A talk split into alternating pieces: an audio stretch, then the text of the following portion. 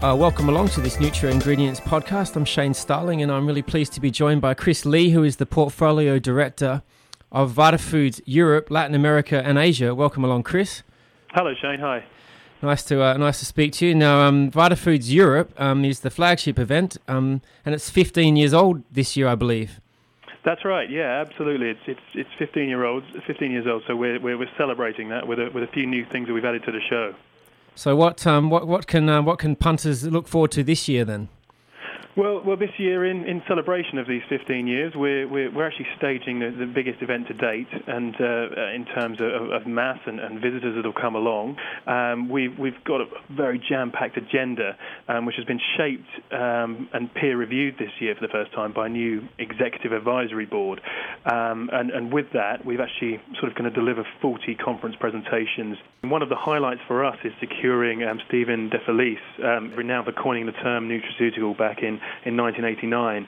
Um, and he'll provide a keynote speech at the conference discussing the past, present, and future of the nutraceutical revolution, which we're all very, very excited about. Was there a lot of to and fro then going on when you had uh, now that you have this peer review process in place? Yeah, I think there was a lot more structure to it this year, um, and, and, and I think that's going to ultimately deliver benefits for, for the delegates that, that, that are coming on. Um, so that that's the key thing. I mean, another thing that's actually come out of this um, as well with, with, the executive advisory board, and something new we're doing as well for this year is, is poster sessions, um, and we're actually providing um, research scientists with the opportunity to, to share their innovative projects with the professionals from from the Nutra world, um, really and we're going to, give the scientists the opportunity to meet and discuss their ideas and results with exhibitors and visitors, um, actually at the event, um, in, in, an area within the exhibition, um, and and probably the sort of leading nutraceutical venture capital companies that are, that are, looking for investment as well from there. How have the how have the registrations been coming along this year in terms of exhibitors and uh, and visitors? We're, we're, virtually sold out. Actually, we only have a handful of stands really remaining at the show, um, and that's that's also increasing the, the show size by by 10% this year. So we've we've we've really delivered again on that side of things. And even though the show is is called VitaFoods Europe, and I guess it does have a European focus, you you I mean the show uh, uh, facilitates international visitors. You have I think seven international pavilions this year. Is that, uh, is that um, different to last? Um, that, well, that, that's right. I mean, we do have um, a, a, couple more um, pavilions this year, and, and, we, we actually have visitors coming in from 92 different countries and, and exhibitors from over over 60 countries, and that's along with some, these new international pavilions.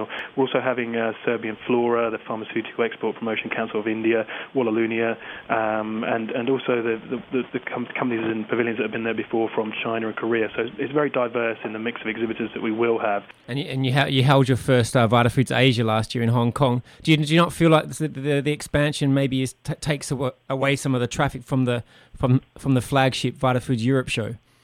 Well, they're, they're it's a very different um, audience across the portfolio of events that we have actually. So, I mean, with with, with Asia, with Europe, with South America, um, it's uh, to, to un- make you understand about the Asia market. We have 39 different countries coming in there attending that Hong Kong show, making it truly pan-Asian. The visitor audience, uh, uh, a lot of visitors, a lot of big food manufacturers that are not going to come in to and make the journey over to Geneva. Um, although there'll be small percentages from that country, this is mass percentages coming in from from these countries, um, and and the, the South American audience is very similar to that of the Asian um, in terms of their local region continent uh, from there. So we don't really see any um, cannibalization or, or, or, dilution of events. I mean, exhibitors will will potentially be the same around the world, but they'll be getting very different visiting your audience is coming up to the stand. Mm-hmm.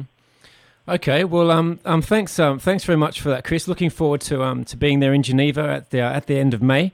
Excellent stuff. I'll see you in Geneva, Shane. Shane Starling for NutraIngredients. For more news and insights, visit NutraIngredients and NutraIngredientsUSA.com.